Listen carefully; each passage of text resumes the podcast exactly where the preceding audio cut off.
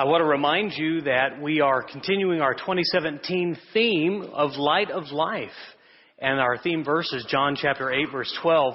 As most of you probably know and are aware of, uh, we have a project going on church wide. We have challenged the congregation to partner with one of four ministries that we have uh, gone to and said, We think you're doing good things. We think you're being a light in the community.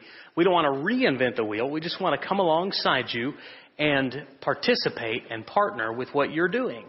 And so these four ministries, Simple House, Soup, the College Crest Church of Christ Soup Kitchen, uh, the Riverwalk Church of Christ Simple House, Carpenter Place, and then, of course, the Celebrate Recovery Ministry here at Northside, uh, are the ministries that we have asked to partner with. And we have those coordinators who have been taking all of your signups. By the way, as of this morning, 260 of you have signed up to partner this year to donate $20 and at least 17 hours uh, in 2017 as we partner with these ministries. I'm very excited. Uh, not so much that you are doing that, but that God's going to shine through you, that you're going to be a conduit for His working in Wichita this year. So thank you to those of you who have signed up. And now, if you didn't sign up and you change your mind later in the year, you may, of course, go to the coordinators at any time. The coordinators need to begin coordinating and getting all the people in the right place, places at the right times. Uh, so they begin assimilating the list, and if you have signed up, they will be in communication with you via email, via Facebook, maybe a good old-fashioned phone call or text message. I don't know, but uh, they will be in touch with you and let you know where you can be plugged in. We are today continuing in our sermon series called Reset, and we're looking at the ways in which God allows us to reset our lives and to reset our priorities. And uh, I'm excited because this has been one that's been, uh, at least from the feedback I've had, very helpful to a lot of folks. Of course, I guess no one ever goes to the preacher and says, "I really hate this sermon series." I get, I get that. Um, but we talked about Jesus resetting my life. He's the only one who can actually uh, correct the huge, uncorrectable mistakes you've made in your life. Uh, we talked last week about resetting my priorities, about seeking first the kingdom and his kingdom. And today, I tell you excitedly that we are going to talk unapologetically about money. To which most of you, inwardly at least, go, here we get the money talk again. I thought about that. Why is it that people uh, get so uncomfortable talking about money in church? You know, there are more verses on money in this book uh, than any other topic. It's one of the very top things that God talked about and that his son addressed. Why is that? Well, Jesus said it very succinctly when he said, Where your treasure is, there your heart will be also. Um, if you have a wallet or purse, if you would get it out and hold it up, just prove it to us. I'll hold out my money clip. I'm, I'm not a wallet carrier. But when you hold this in your hand, what Jesus says there is that you are really holding your heart, your values, the things which matter to you. Uh, I do all, you can put those away now. I know people get real nervous when the preacher says, get out your checkbooks in church. Uh, the, I don't have a, a, checkbook. It's on my phone. I do it all digitally.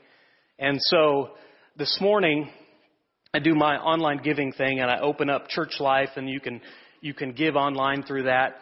And as I was putting that in and then I was going over to my checkbook app and entering that in, the, it occurred to me that on that app, which shows every transaction in my checking account, what it's really doing is showing the values of my heart. It's showing the things which really matter to me. Now, I can say a lot of things matter to me, but when it comes right down to it, if you want to look at my checking account, that's where it shows. If you want to look in your wallet, that's where it shows. That's where your heart is. And so when we address money, we're not just talking about budgets and capital campaigns. What we're really doing is talking about heart issues. And so one of the things that I want to be very clear on is that Northside will be a church that consistently and unapologetically talks about money. Not so that we can get more in the plate, but so that we can work toward understanding the values of your heart. That we can help everyone learn biblical stewardship. What it means to take the money that you held up just a few moments ago and stop seeing that as yours, instead seeing that as God's in your hands. And so as we do that, we do talk about money from time to time. Um, and the reason for that is because not just does the Bible talk about it over and over and over again, but in our world, we have a ton of financial stress. It affects everything. Certainly our marriages, one of the number one fights that couples get into, I shouldn't say fights, moments of intense fellowship, have to do, of course, with the checkbook. Because what, what you have there are two hearts, two values that are competing together. I've said before that I am a natural saver. I think people are natural givers, savers, or spenders. Uh, my wife is a natural giver. And so as fast as I want to pile it up and sock it away for a rainy day and for 30 years from now, she's ready to give that stuff away. Just doesn't bother her one single bit. Well, see, any moments of intense fellowship that we've had come to our values clashing. You see, our hearts are clashing. And so when we talk about financial stress, you're talking about values stress. It affects your performance on the job. It affects how you work. It affects church stability. Uh, recently, we had to cancel services because we had a power outage and I was thinking back several years ago, we had a big snowstorm, and there was an article in the paper talking about how that affects churches, because there are many churches that are literally living from Sunday to Sunday. That when they miss a Sunday, their con- congregants don't often make up the giving, and so then they're forced to still pay the bills, and many churches are in positions where they can't make even the very simple bills like electricity and water and trash service and all that. And I thought, what a terrible thing. Uh, now, you should rest assured that Northside is not a church. Now, we don't want to skip a bunch of Sundays, I tell you, but we have elders who are committed to solid biblical stewardship. They don't want stress to be a part of our church family, and they don't want to make decisions based on financial stress. It certainly affects your marriage life. Uh, students, you know, you're going to go to school, and those schools are more than happy to sign you up at 18 years of age with loans that you will never be able to get rid of. You can't bankrupt them. To me, that's immoral. But it, so it affects everything, is what I'm saying. 70% of Americans live paycheck to paycheck. They don't have a plan, or the plan that they have is a really bad one. Um, their plan for an emergency is hope that there's no emergency. Their plan for college is taking out a bunch of loans. Uh, their plan for retirement is hope that they can get by on Social Security and let the government, which is well known for its ability to manage money, handle their financial situation when they're older. Their hope for their plan for giving is to observe the Passover as the plate goes by. Well, you see, that's not much of a plan. This morning, if you have some of these red flags in your life, if you don't have a budget, meaning you don't have a plan, you just, the money comes in and the money goes out and the names are changed to protect the guilty. Uh, if you don't have, uh, if you are constantly confusing your wants and your needs, you find yourself watching commercials and saying, Yes, yes, I do need a car with a giant red bow on it. Yes, that's exactly what I need. If you have more month than money, if you're fighting constantly with your spouse over the values of your heart, if every time they talk about church or even mention it, you get angry or guilty because though you want to give, you cannot give. I hope that you'll listen this morning because when it comes to money, a lot of us at church look about like this.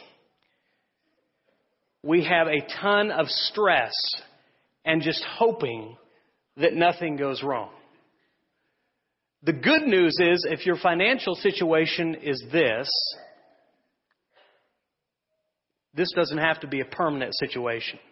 God wants you to, and this is not a prosperity gospel sermon, but I do believe when you apply the principles of this book, as God your Father told you to apply them, you'll have blessings financially.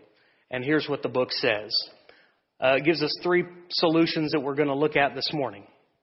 The first one is if you want a solution to your financial stress, you have to begin by honoring God first. Uh, you could just say to yourself, today, next Sunday, I'm going to honor God first by giving. And then what are you going to give? You have to, you have to decide first. I know several people who've done this, and I just share my story because I don't want to share their story. But how they choose to apply this is when they receive a paycheck and they go to pay their bills, whether they're writing a check or doing it online, the very first thing they do is write something to, to the Lord. How, what's that doing? Does, the, the Bible says in uh, Proverbs chapter 22, which we're going to look at in just a minute. I'm sorry, Proverbs chapter 3, which we'll look at in just a minute, to honor the Lord first. We often are stressed because we try to do everything at once. We put food on the table, make the mortgage, the rent, pay the bills, get out of debt, plan for retirement, save for college. And when all that's done, if we can do anything else, there's often very little or nothing left. How on earth am I supposed to honor the Lord? Well, the key is you've got that backwards. You got to put Him first. That's what we said last week. Seek first the kingdom and His righteousness. Uh, a guy told me at Northside that last year we had a 90 day challenge where I challenged the congregation to grow in the grace of giving. Joe mentioned that this morning. 2 Corinthians chapter 8 verse 7. Excel as you excel in everything. See to it that you excel in the grace of giving. And I said, if you're not giving something, try giving something. If you're giving irregularly, here and there as you can, try giving regularly, purposing ahead of time. If you're giving regularly, try tithing, which is the biblical word for 10% and giving that to the Lord first. If you've been tithing for a long time, try making a sacrifice. So the point was, wherever you are, take one step further. And I had a guy tell me just recently, he said, you know, we, we did that. We took you up on that. And uh, the, we felt pretty good, and then I lost my job. And I sort of thought, you know what? God's going to take care of us.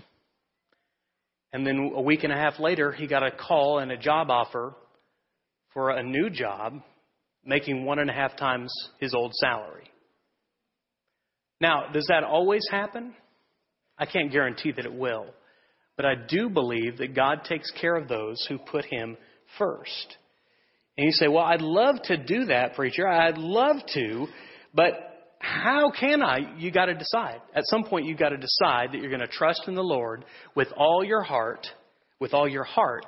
See, Jesus would say, with all your treasure, and lean not on your own understanding, but in all your ways acknowledge him, and he will make your path straight. Let's look at Proverbs chapter 3, verses 9 and 10. Proverbs 3, 9 and 10. By the way, the Proverbs, if you want some good advice on money and business, Proverbs is the best book you can read. You can just do uh, one a day, one chapter a day, and get through it in about a month and you'll find some of the best advice that God ever gave on how to handle money. Chapter 3, verse 9 and 10, the Lord writes, Honor the Lord with your wealth and with the first fruits of all your produce. Then your barns will be filled with plenty, and your vats will be bursting with new wine. We usually get that backwards. We say, First, I want to get my barns filled. First, I want my vats to be overflowing then I'll honor the Lord. And God said that's not how it works. You honor me first with the first fruits. Um, when you're, well, I can just do it pretty easy. This morning, how many of you, by show of hands, say you trust in the Lord? this is one of those moments in church. You need to be raising your hand. Okay? Now, you can raise your hand but your treasure is the measure of whether that's true. Because your treasure shows uh, exactly, line by line, what the values of your heart are and whether you truly honor the Lord and trust Him first. So the simple principle is put God first. And the common reaction right here is guilt and shame and anger at the preacher. And I want to tell you that I've felt the very same thing. This is why Northside's been so good for me because it has helped me to learn by the DNA of this congregation to grow in the grace of giving. As I said, I'm a natural saver. I'm not a natural giver. And when I would hear lessons from Steve on giving and tithing, it would just make me angry and frustrated.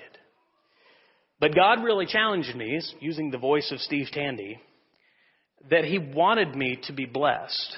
And the only way to turn on the faucet was to open up my heart, which meant opening up my wallet. To be a better giver and a tither. It allowed me to trust God and say, God, I don't know where else the week is going to go, but I trust you. I trust you with this, and I trust you first. Now, if you're still sitting there angry and frustrated and pouty and arms crossed, because you say, that's wonderful news, but I can't do it. I want you to know that Northside is not just committed to preaching biblical stewardship, but we are committed to helping teach biblical stewardship. We are here to help you, which leads to solution number two, and that is we want you to get a plan. Now, there are admittedly a number of books and classes about the topic of financial stewardship. FPU is the best one that I know of. It's the gold standard of a biblical approach to financial stewardship that gives you something to put into practice every week. If you know anything about the class, it's just based on seven simple baby steps. They're simple, they're not always easy, but they're seven simple steps for realigning your heart and your wallet with God's values. We have offered that for several years.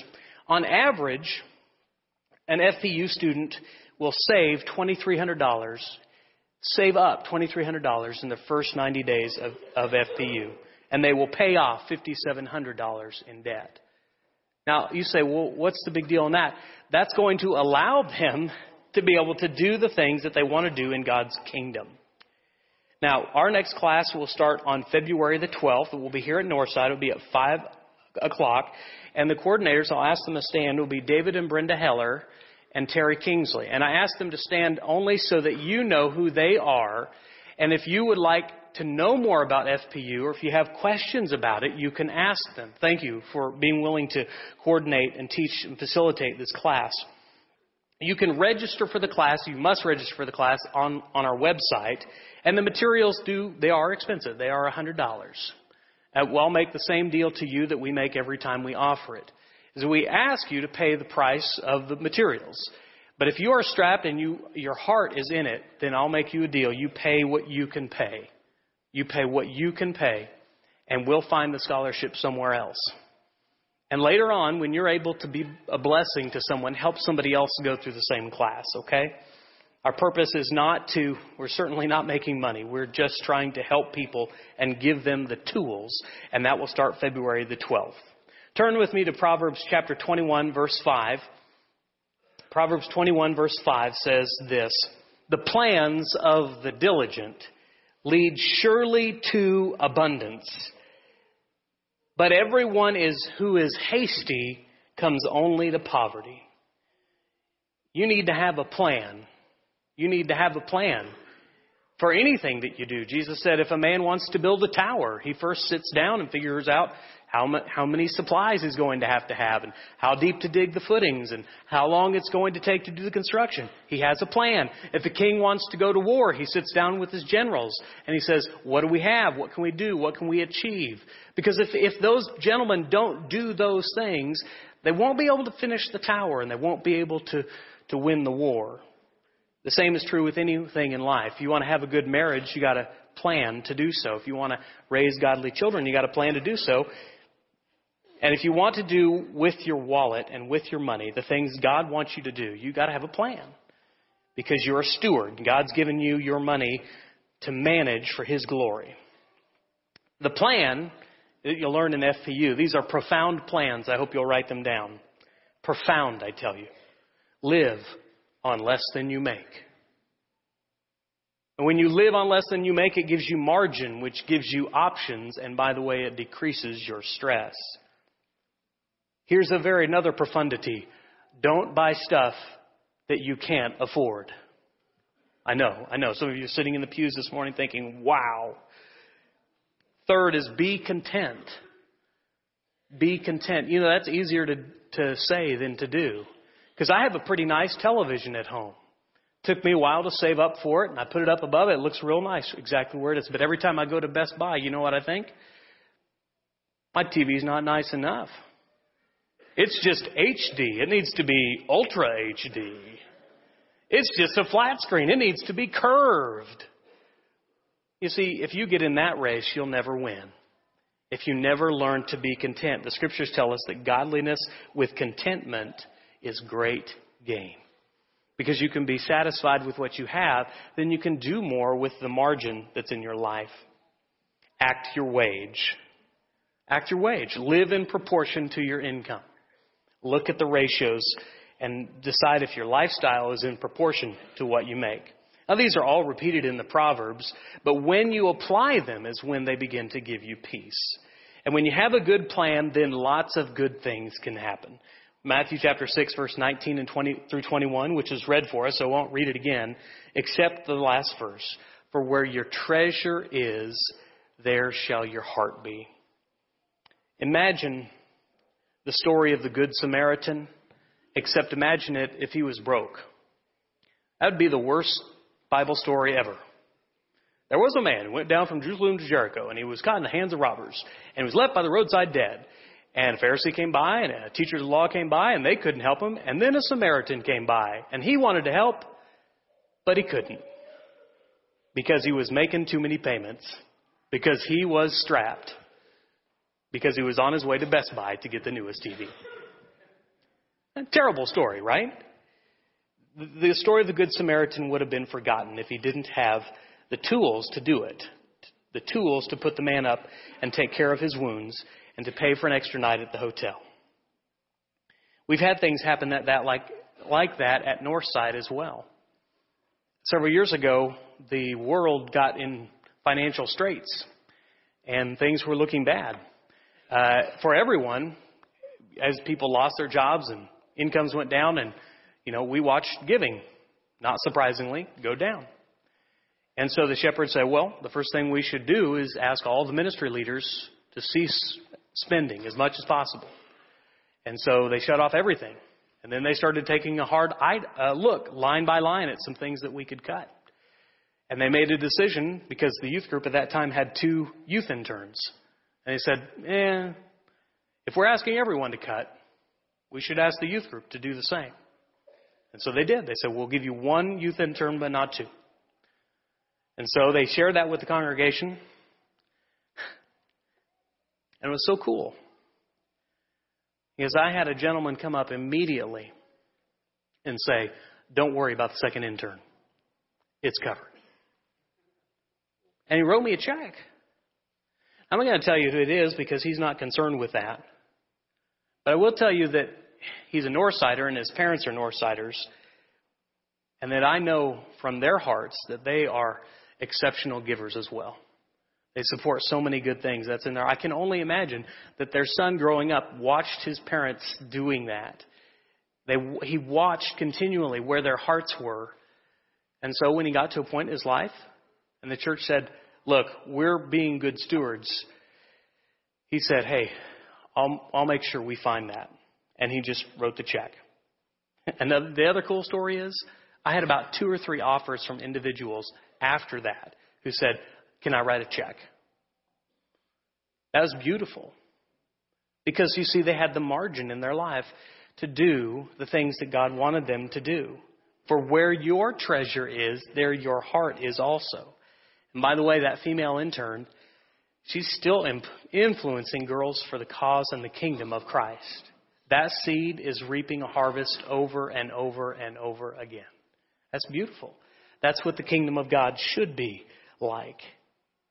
He had to have it to give it, and he had to have a heart for God's kingdom. When you're both willing and able, then you are ready for the final solution. Jesus said it's more blessed to give than to receive. That's Acts 20, 35. Then another way of saying that is signing the back of the check is fun, but signing the front of the check beats it every time. And I have learned this from my dear wife uh, we we have our giving, but we have an extra line that we call special giving. And it's just for things that come up when a kid's going on a mission trip or, or somebody's hurting in the congregation. And today, because my kids are homesick, she said, Hey, I need you to give this to such and such for thus and so. And she, I just got to be the deliverer. But it was so cool to see, to be a part of God's kingdom. And to be able to do that, to experience the joy and the blessing. You see, it's not all about what goes in the golden plate. It's about the church working together, and Northside is a wonderful congregation at that. There are lots of you who hear me talk about FPU and say, yes, you need to take it. And they'll come up to me afterwards and say, if anybody needs a scholarship, you let me know and I'll write you a check. And I appreciate that so much. There are people that have, and the reason they can do that is they've been living their entire lives by the FPU principles because the FPU principles are nothing more than God's principles of how to, how to use God's money. But uh, we have something for you as well, and I want to challenge you to think about taking the second solution and the final one that we'll talk about today. And that is to start leaving a legacy. Almost 40 years ago, there was a lady by the name of Blanche Phillips.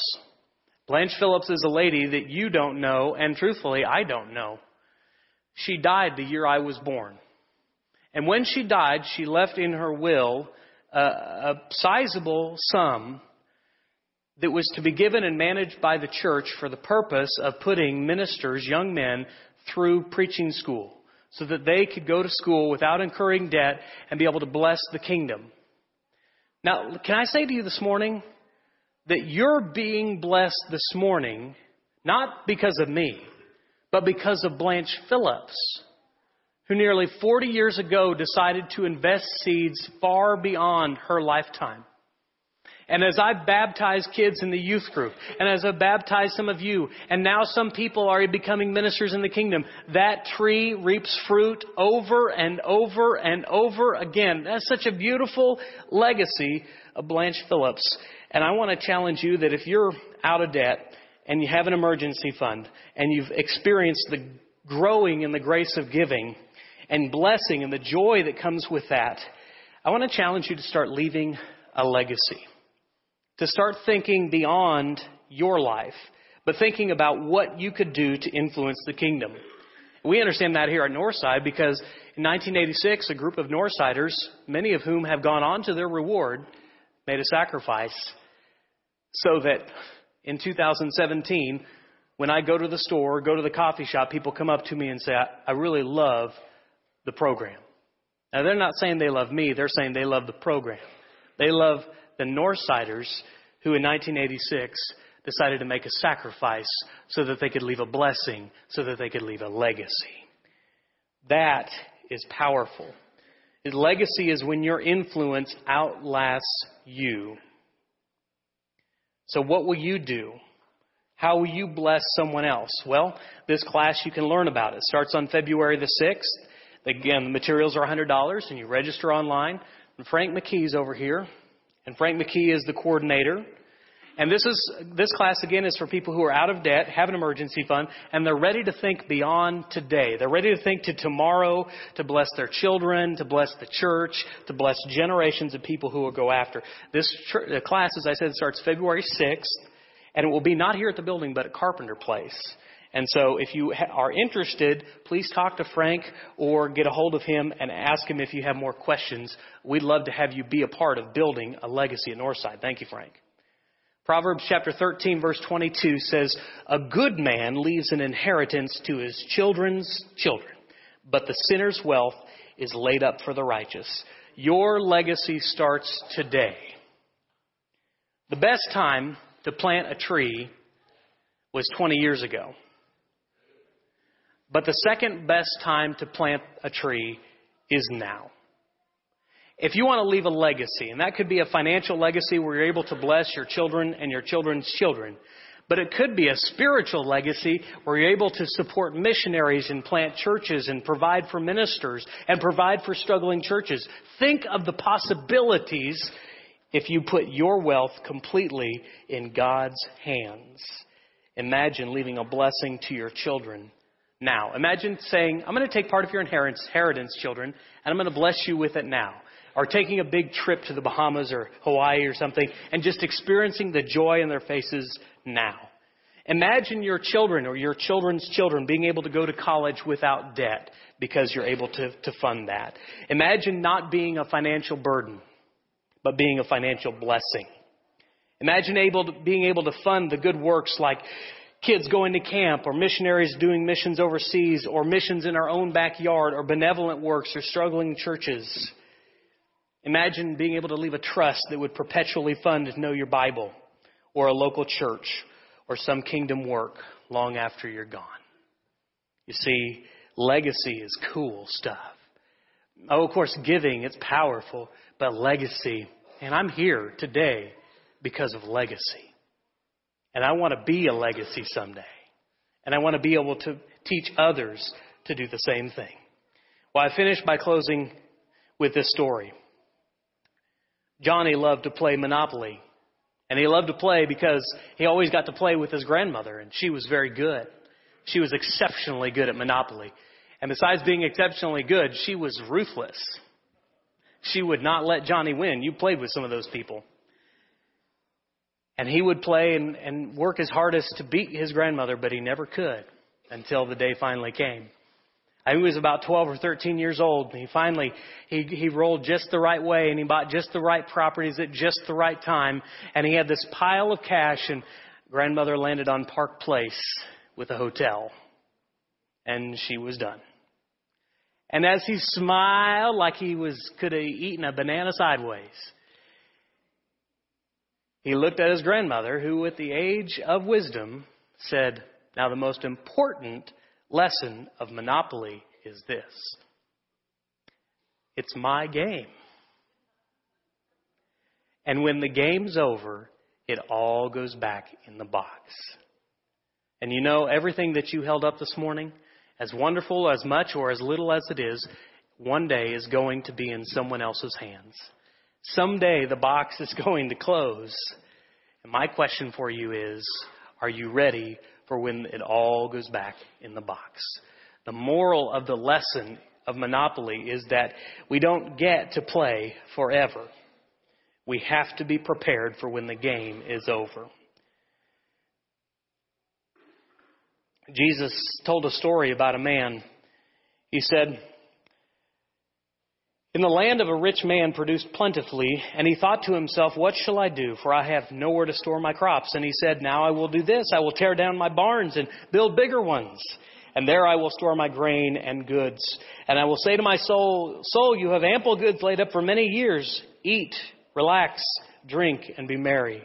But God said to him, You fool, this night your, your soul is required of you, and the things you have prepared, whose will they be? So is the one who lays up treasure for himself and is not rich toward God. If you don't miss the lesson that we can be good with our finances and be empty spiritually, if you don't know the greatest blessing is not your physical riches, but the eternal riches through Christ, then you are not ready for the box to be closed. And if that's the case, I want to invite you this morning as we can help you know Christ and to grow in Christ. Or if you need help in some other way, please come and let our shepherds pray with you and for you as together we stand and sing.